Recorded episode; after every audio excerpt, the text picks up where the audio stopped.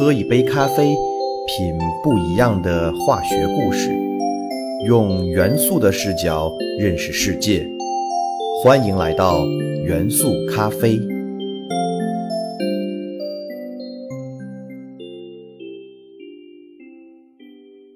大家好，欢迎收听元素咖啡，我是你们的老朋友老胡。前段时间有个朋友急匆匆的打电话给我，说他们家孩子不小心把温度计摔在了地上，里面的水银都流了出来，问我如何处理。我一方面告诉他正确的处理方法，另一方面也在想，要不就就着这个事情给大家讲一讲地球上唯一的液态金属汞的故事。汞元素原子序数八十。是人类发现的第九种元素。由于它的熔点只有零下三十八点八七摄氏度，所以在常温下呈现液态，具有强烈的金属光泽，流动起来就像一颗颗银珠，十分华丽，所以俗称水银。它的英文名称为 hydrogen。这个单词由两部分组成，前面的词根 hydro 意思是水的意思。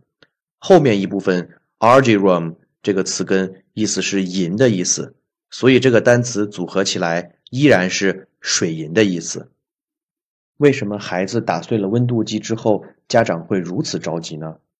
就是因为汞是剧毒物质，它具有很强的脂溶性，在接触皮肤之后，汞能够轻易的透过细胞膜进入人体，并且在人体的中枢神经系统内富集。造成严重的脑损伤，甚至是死亡。同时，汞在常温下就可以像水一样进行蒸发，汞蒸气可以轻易的通过呼吸系统进入人体，这样就大大增加了汞中毒的风险。那什么药物可以有效的缓解汞中毒的症状呢？其中一个特效药就是球基丙醇。说到球基丙醇，大家肯定已经非常熟悉了。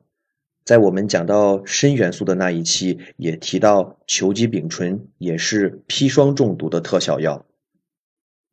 由于球基可以同时和砷元素和汞元素发生络合反应，所以球基丙醇既是砷中毒的特效药，也是汞中毒的特效药。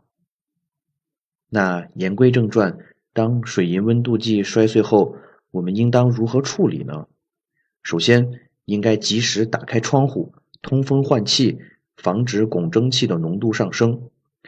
然后戴上手套，用硬纸片将水银液珠缠在一起，让液珠融合成一个大液滴。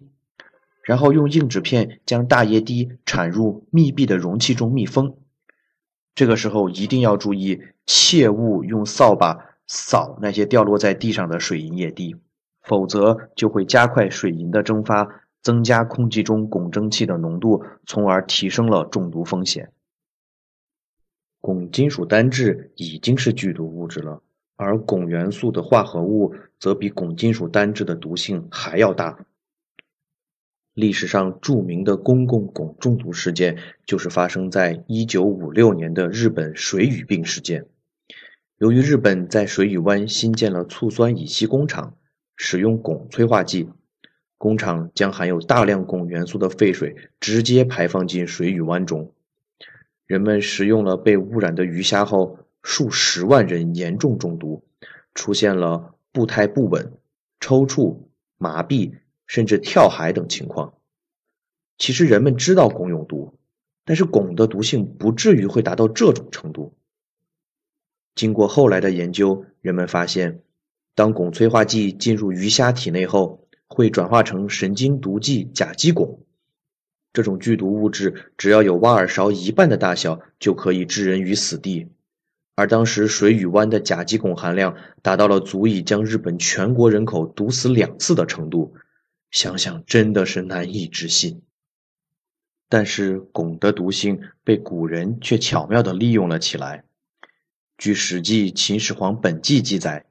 秦始皇墓葬地宫内有水银铺成的江河大海，水银江海不单是为了营造恢宏的自然景观，更重要的是，地宫中弥漫的汞饱和蒸汽可以保证尸体和随葬品长久不腐烂。当然，如果发生了盗墓事件，我想盗墓者应该也很难回来了。作为地球上唯一的液体金属，汞有一个特别的性质，那就是汞可以将金、银等多种金属溶解，轻易的形成合金材料。如果你在一滴水银上不断的放置金箔纸，就会发现金箔纸被一张一张的吃掉，而水银液体也会逐渐变得粘稠，最终形成很有韧性的白色金属物质。这就是汞和金形成的合金，叫做金汞齐。金汞齐之前是一种常见的镶牙材料，这时候就会有人问了。金汞齐会不会有毒啊？金汞齐本身在常温下是不会释放汞蒸气的，所以是安全的。但是在镶牙的过程中，如果操作不当，有汞中毒的风险。所以现在都普遍使用树脂材料作为镶牙材料，完全取代了金汞齐。当然，除了金汞齐以外，还有银汞齐、锡汞齐。锌汞齐、钛汞齐、钠汞齐等等，广泛使用于电池、温度计、荧光灯、催化剂等材料的制造中。